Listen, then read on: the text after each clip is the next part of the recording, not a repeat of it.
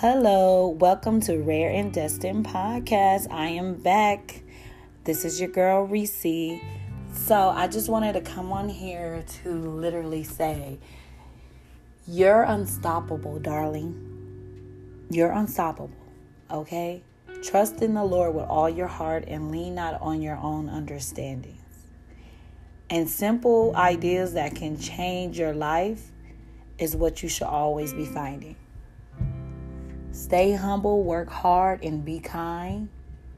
Always pray to have eyes that see the best in people, a heart that forgives the worst, and a mind that forgets the bad, and a soul that never loses faith in God. You never know who you will be connected with. It's never uh it's never random, it's never a coincidence. But what it truly is is that Nothing in life happens by coincidence. Now, knowing this, you have to start paying attention. Okay? And some people will learn how to appreciate you by losing you. So go where you celebrate and not tolerate it. If people treat you like an option, leave them like a choice. Your worth is being loved and adored.